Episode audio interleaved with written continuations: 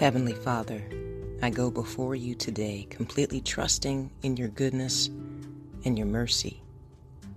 I appeal to your loving spirit to watch over my listeners.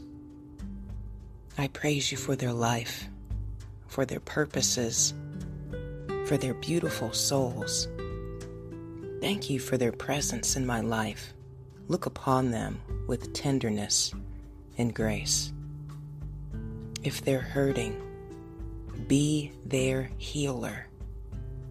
If they're afraid, remind them you are with them, never leaving them or forsaking them. Give us all courage, Lord. And when we fall, please forgive us of our many sins. Teach us to forgive those who've trespassed against us. We want to walk in love and in peace, not in anguish or strife. We cast all of our cares on you this day, knowing that you've got a good plan, a perfect plan that will come to pass. Help us to be confident in you, always reflecting our faith and not our fear.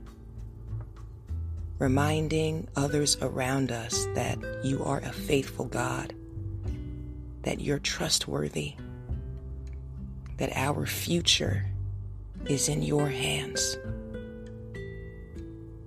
Thank you for being a very present help, for loving us, for being our refuge. All these things I say in Jesus' mighty name. Amen and amen. All right, believers, keep being achievers. Have an amazing day.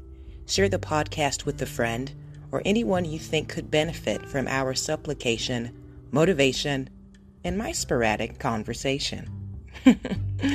I love you so very much. May God bless you.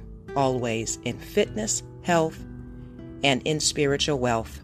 I am your girl, Belle Fit, and we are the Black Sheep Believers. Talk to you soon. Ciao.